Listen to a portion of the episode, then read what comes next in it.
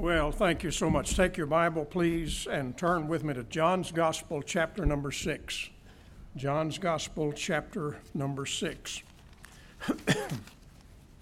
Always a joy to be here. Uh, obviously, Pastor and I were good friends for a lot of years, and uh, he's been gracious to invite me to come often, and I appreciate that. And also, I'm delighted and pleased that we have the privilege to be on the radio station five days a week, and um, look forward to uh, meeting. In fact, I've met some of you this morning that had not laid eyes on me, but you've been listening, and I appreciate it. And uh, I'll tell you some more about that when we're talking in that interview time tonight. But John's Gospel, chapter number six, and I begin reading. This is a long chapter, and I begin reading way down near the end in verse number sixty, verse sixty of John chapter six. Many therefore of his disciples, when they heard this, said, "This is a hard saying. Who can hear it?" Now let me pause in the reading, because there's some things coming here in the next few verses that if you're not careful, you'll stumble over it. But when you understand a couple of things, number one, we need to understand what this word disciple means. The word disciple sometimes refers to a Christian, but sometimes it doesn't. I'm talking about in the Bible. You say, how do you know that? Well, I'm going to go ahead and read the rest of the passage, and uh, Jesus will tell us that. Uh, and in this case, there's a crowd of people here, and Jesus is telling them things about the bread and the blood and so on and so forth. And some of them said, "This is too much. We don't want to hear that. That's not what we're going to, we're just not going with that." And so uh, when he says here, many of his disciples, when they heard this, this is a hard saying, well, these are unsaved people. Now, when Jesus, verse sixty-one, when Jesus knew in himself that his disciples murmured at it, he said unto them, "Doth this offend you? What? And if you shall see the Son of Man ascend up where he was before. It is the Spirit that quickeneth. The flesh profiteth nothing. The words that I speak unto you, they are life, a spirit, and they are life." And here's the definition. "But there are some of you that believe not." So he tells us some of these disciples, and that word just means a learner, a student, somebody who's tagging along. Well, some of them had signed up in faith and some hadn't. And he tells us that right here. For Jesus knew from the beginning who they were that believed not, and who should betray him. And he said, "Therefore said I unto you, that no man can come unto me, except it were given unto him of my Father." From that time, many of his disciples went back. Now, they weren't saved. These are people who had not believed. They had listened, but they had not believed. They went back and walked no more with him. Then said Jesus unto the twelve, talking about the apostles, "Will ye also go away?" Then Simon Peter answered him, always ready with an answer, you know. And he said, "Lord, to whom shall we go? Thou hast the words of eternal life, and we believe and are sure that thou art that Christ, the Son of the living God." Now, there is in this passage a question where Jesus said, verse sixty-seven, Jesus said to the twelve, "Will ye also go away?" Now, I want to talk to you about some questions that Jesus raised, questions that I'm going to reference as heart-probing questions that Jesus raised. You know, we're all familiar with questions. Pastor just told you he's going to ask me some questions tonight. And uh, probably some of them I'll give my favorite answer, and I'll tell him I don't know. But, uh, but uh, you know, uh, children ask you questions. And sometimes when children ask questions, we all chuckle because they can be hilarious. Sometimes kids ask you questions, and you just kind of uh, drop your head and turn and walk the other way and say later, because it's something you don't want to talk about right now. And, uh, you know, on and on. I mean, uh, sometimes, you know, you walk in the church here, and uh, ladies, you just uh, you just bought new shoes or a new purse or something, And some other dear lady walks up and says, wow, that's beautiful. What'd you have to give for that? You say, what is her problem? She's just nosy. Or guys, you, you come up driving a different car. And somebody, some of the guys says, wow, man, that is a sharp set of wheels. Uh, well, I, well, what'd you get for that? I mean, did you get a good deal? Well, what's his problem? He, too, is nosy. That's something that men and women both can do, you know, is be nosy. Well, we, we, we understand about questions. But here's the deal. When Jesus asks a question, he's not looking for information because he's already got the information. He is, we got a big term for that, you know, that word omniscient just means all-knowing. He knows everything about everybody all the time. So when Jesus asks a question, he, he's not he's not trying to get something that he doesn't know. He never has to Google. He never has to pick up a set of encyclopedias to find out. He already knows. But what he is doing when he asks questions, he's probing us, maybe coaching us, uh, maybe trying to get us to think a little bit. Now, here in this case, he asked these disciples, some th- gave them some things, and then ultimately he asked his closest associates, are you going to go away? Some of that crowd packed and left.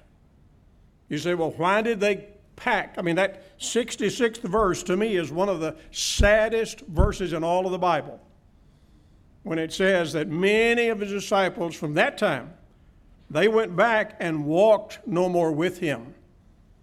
When somebody turns away, walks away, leaves, doesn't come back, that's a sad situation. You say, why did they do that? Well, some people just like the worldly way. Some people are so oriented to their own flesh that it's what I want, it's what I want to do, I'm going to have my way, nobody's going to tell me anything. And so they, they just they just walk away. Now, here's a second question. And I'll not read all of these, but I'll reference them. Matthew eleven, there's a question where Jesus asked, whereunto shall I liken this generation? And then he answered the question, and basically what he said was, this generation, talking about when he was here on the earth, this generation, he said, is like children who are playing weddings and funerals. Now, in the Jewish culture, They, they, they, at weddings, I mean, the celebrations are are big, and at funerals, uh, they're they're gonna do those up right with lots of uh, lots of noise, um, and so much so that at the weddings they would hire professional people to come in and help be celebrants, you know, and help to put on put, you know, I don't know whether y'all say it here or not, but up in the upper part of the South where I grew up, we say putting on the dog. They wanted you to put on the dog. Well, at the funerals, sometimes, you know, the family said, I mean, we, we got to really show here. I mean, great Uncle Joe, I mean, he was something. And so they would hire these professional mourners. Now, those professional mourners, they they were fake. I mean, they're not sad, but they knew how to put it on. And so they would come in with their horns and whatever else, and they would weep and cry and wail at those funerals, and all of it because somebody was paying them by the hour or paying them by the job. And Jesus said that generation was like children playing weddings and funerals. You know, we have some of that going on today. While I was still pastor in Maryland, one of our families lived out in the North County, had a little farm out there, and the lady called me one day and told me that her husband had died suddenly.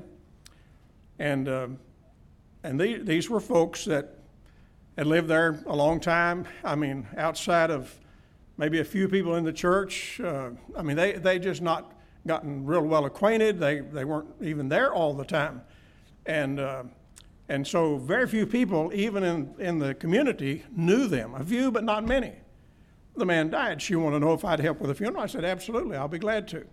So the day of the funeral, I went to meet them at the funeral home, and uh, this this particular funeral home, there's two two sections of seats, not not near as big as these two sections, but two sections of seats. And across the back, there was another room that they had closed off with accordion-type doors. Same thing over here. And right in the middle, there was a, uh, or maybe just a little to the side of the middle, there was a single door, like, you know, where you could just pass through as a as a somebody walking. And uh, they had accordions on that as well. And uh, after the funeral service, the custom there was that uh, the family would stay and have a final viewing. And everybody else, friends and all, they would leave and wait outside. But the pastor always stayed in with the family. So I'm standing there with the family. The funeral's over. Those accordion doors are closed. All the friends are out. And that little single accordion door opened. And in walked a man in a beautiful brown suit. I mean, a big, sharp tie. And he walked in, he saw me standing there holding my Bible, and he, he walked he walked over to me and he said, he said, "Are you the Reverend?" Now, I don't use that terminology. I don't, uh, it's just a term I just don't use. But, uh, but, uh, but I said, "Well, I'm the pastor." And he said, "Well," he said, "I'm William Casey." He said, and I remember, we're in Maryland. We're less than an hour to the White House. He said, "I'm William Casey." He said, "I'm the director of the C I A, and I'm here on behalf of the president to give condolences to the family." Now, before I tell you the rest of it, let me pause to tell you. I personally met William Casey on two different occasions and shook his hand. Besides that, I'd seen him on television any number of times. We were there close to D C. I went down there uh, just every now and then and, you know, met a few people. And uh, so I, I knew immediately this guy is not William Casey. But he leaves me, walks over, speaks to the widow, gives her the same speech. "I'm William Casey, head of the C I A. I'm here on behalf of the president to uh, give you condolences." He walked over to the casket and did a little moment of silence, turned around, walked out, got in a big Lincoln automobile and drove off. The funeral director walked over to me and he said, "Do you know who that guy was?" And I said, "I know who he wasn't." He wasn't William Casey. You say, what was he doing? Playing games. Playing games. Now, let me, let me tell you. Any funeral director that you get acquainted with, if you really get acquainted with him so that he trusts you enough that he can tell you some private stories, they've all got stories of people playing games. They've all got them. Now, Jesus said that a lot of his society, they were, it was like they were playing weddings and funerals and being those professional mourners. And he said, what they're doing, it's not real. Here in America in the twenty-first century, we have a lot of people doing two things, playing God, Playing God, number one, acting like, man, I can do whatever I want to do. Nobody's going to tell me anything.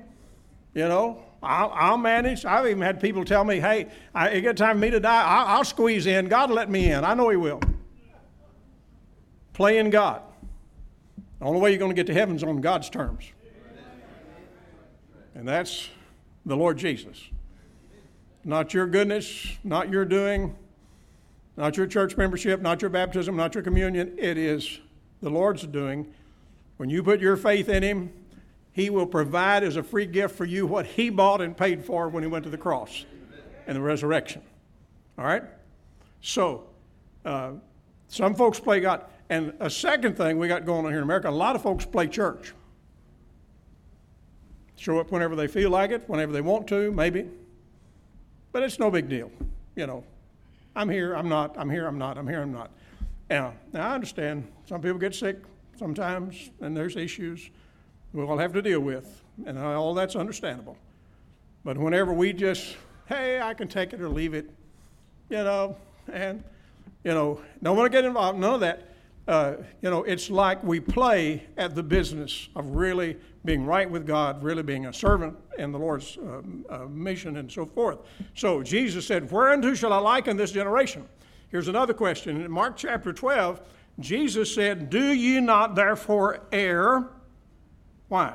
Because you know not the scriptures, neither the power of God. And you know who he was talking to? He was talking to Jews. who had a rich heritage. God's prophets had been among them. They were God's people, and yet Jesus said, you are in error for two reasons. Number one, you don't know the Scriptures, and number two, you don't know the power of God. So what's happening? Well, they're stumbling along just like the generation that he talked about. Ignorant of the Scripture and ignorant of the power of God. And folks, in the darkest of hours, every one of us, I mean, when the bottom falls out, when we're in the depths of despair and sorrow, whatever, when things come down and it is a dark day in our life, we need to know the Scripture and we need to have access to the power of God. We need that. That's the way we survive. I mean, uh, a lot of folks, they can have the slightest hurt and it drives them into despair. They don't, they don't, they don't have to have a tornado blow through. They can just have a little huff of wind. And they got a problem that they just can't get over. And how do we deal with those things when we've been hurt, when we've been betrayed, whenever the bottom falls out, when you go bankrupt, whatever the case? I mean, great trouble comes in your life. How do you manage in all of that? If you know the Bible and if you have access to the God who has power, if all of that is working in your life, I promise you, you will get up when the morning comes, and you will get going when the day dawns, and you will stay and, and stick. You won't be walking away with this crowd who took a hike in John chapter six. You'll make it simply because you know the Bible and you know the power of God. Here's another question Jesus raised. In Luke eighteen, he said, when the Son of Man cometh, will he find faith on the earth? Well, the, the obvious answer to that is, yes, he will. But it's going to be a small crowd. Straight is the gate, narrow is the way that leads to life, and few there be that find it. Some, but not many. And on the other hand, the broad way, it's where the crowd is. Now, Jesus, Jesus just pointing out, you know, the way is accessible. He said, I am the way. So the way is accessible. It's available to everybody. You know, if, if, if you couldn't go to heaven unless you had a certain amount of money, that would leave some people out. Or if you, uh, if, if, if you couldn't go to heaven because you were born in Kentucky like I was, you know, say, oh, no, Kentucky. I mean, if you, you could get left out. But no, Jesus paid the price so that everybody who would trust him could get in. Here, here's another question that Jesus raised. In uh, Matthew chapter sixteen, Jesus asked his close associates, he said, uh, uh, who, who, do, who do men say that I am? By the way, it's a question everybody needs to answer. And uh, they said, well, some say you're Elijah, some say you're Jeremiah, some say you're one of the prophets. And then Jesus said to them, but whom say ye that I am? And that's the question, the big question. Oh, today some people say, oh, he was a good man. He, he was an astute philosopher, great teacher, worthy example. Most unusual. I mean, I mean, people even in the darkest circumstances will say that or some portion of it. But they deny his deity. They deny his historicity. They deny his eternal nature. The question for us is, but what do you say about him? That's the difference. And one of the answers in the Bible is, neither is there salvation in any other. Acts four twelve. For there's none other name under heaven given among men whereby we must be saved. No salvation available except in the Lord Jesus. You know, we get criticized sometimes because we say, no, Muhammad's not going to get you to heaven. Amen. Buddha's not going to get you to heaven. The Lord Jesus is the one who can and who will, if you'll let him. Here's another question Jesus raised. Mark chapter eight, he said, what shall it profit a man to gain the whole world and lose his own soul. You know, I, I'm a, a uh, free enterprise guy. I'm a, I'm a capitalism guy. I, I believe we all ought to do everything we can to make a living for our family. The Bible says, you know, man doesn't take care of his family is worse than an infidel. And he also says something about if you want to eat, you ought to work. It's all in the Bible. And we, we sign on to that. We believe that. But let's just suppose that you got it all. Got it all. I, I probably, I think I might have told you this before. I just referenced it here. Betty and I went into McDonald's. The guy there in our city got a Rolls Royce sitting in the parking lot. A Rolls Royce. I waited for him to go to the drink fountain. I went over to speak to him. I said, I mean, there's there's ten cars on the lot, and I just said, is that your car sitting out there? He knew which car I was talking about. He said, oh, yeah, yeah, yeah. He said, we just went down to Atlanta to pick it up. Said, my wife's always wanted one. He said, we flew down, got it, driving it back. And he said, you know, he said, I, I don't know what I'm going to do with it. He said, I've only got a five-car garage and I already got it full of cars. Now, God bless him. If, if, if he wants five cars, I, I'm, I'm okay with that. But my question to him and to all of us is, okay, so you got five, a five-stall garage. So you got five cars. So you, so you got you got money in the bank, all, all that. I mean, there's nothing wrong with any of that. But if that's all that we have, what do we have? You know, I, I wanted my kids to get a, an education. But I paid attention to get them, getting them saved before we got real concerned about the education. Uh, you know, and... Uh, And, you know, other people along the way that, I mean, same with my, my grandchildren. You know, they came into the world, and, and we began to nurture them toward the Savior from day one. Because it is so important that we not just pursue a living, but that we think about the fact that there is an eternal life out there. And so Jesus said, what, what, I mean, really, what have you, what advantage is it, he says? If you get everything, gain the whole world, and yet die and go to hell. Lays it out pretty clearly. And then uh, one more of these, and there's, there's more of them. John twenty-one, Jesus asked the question three times. Do you love me more than these? You say, what was he talking about? Well, anything. Do you really love him? Have you nailed it down that you love the Savior? Now, all of these questions, they're laid out here very clearly.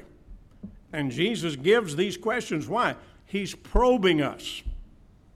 He's coaching us. He's trying to get hold of our heart and get us to think and to respond with what he is able to offer to us. There's a nine-year-old kid growing up in those river bottoms in western Kentucky. I've told you, and I've, I, I mention it often. The little farm where we lived in those days was at the end of a dirt road. Three farms, half a mile of that dirt, not gravel but dirt, except mud in the wintertime. We, we were the, the last of the three farms. But one Saturday morning in September, somebody came down that road talking about Jesus. I'd been, at that point, I'd only been to church a few times in my life. I'd heard about Jesus, but nobody had told me much about him. But I heard about it that day. And when, when I listened to what they were saying, they were trying to get, trying to get my mom and dad in. And mom and dad were resisting. But I spoke up and I said, I said, tell me more. And mom and dad just kind of backed off. But I went ahead and made my choice that day. Put my faith, my trust in the Savior. And it made an impact, a wallop of an impact in my young life. And I'm telling you, I've seen a lot of folks along the way make their choice. I've yet to run onto somebody who would say, well, you know, that's the worst thing I ever did. It's not the way it works, folks. When you come to Christ, you're going to be saying, man, best thing that I ever did in my whole life. Anything, anything the Lord wants you to give up, you'd be better off without it anyway. Anything he wants to add to your life, it'll be a plus. He's never going to take you down a trail that's a dead-end street. Never going to do it. And again, when he raises questions, he already knows the answer. Now, I could ask you, do you know for sure that you're saved? I don't know the answer. I mean, some of you have told me along the way, and I believe it, what you tell me. But if I were to say that to all of us here this morning, I don't know the answer, but the Lord already knows that answer. And if you're not in, he knows it. But he'll say to you, like he would say, I mean, if he were standing here himself, he would say, but I'm still saving sinners. I'm still taking people in. I'm still bringing people into the family of God. I'm still doing what needs to be done to get people ready for heaven. You know, I got saved as a lad right at my ninth birthday. And uh, it's been a bunch of years.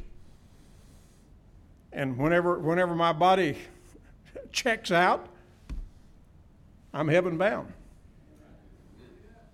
All because there is a Savior who loved a little ragged, barefooted kid down a dirt road in those river bottoms in western Kentucky.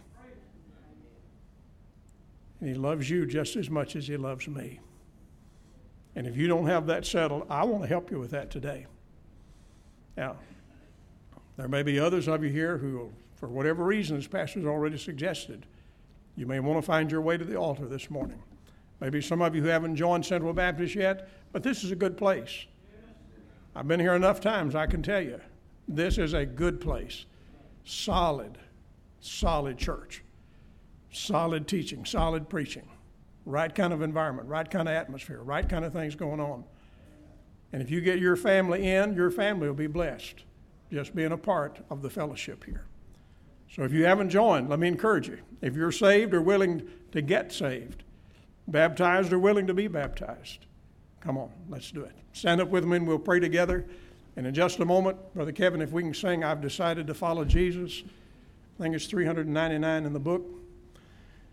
And that's what I want to ask you to do. Make the choice to decide to go with Jesus. Don't be like those folks who listened and then walked away. But be like the ones who stuck with him and who even now, from eternity, they would tell you, we're glad that we did.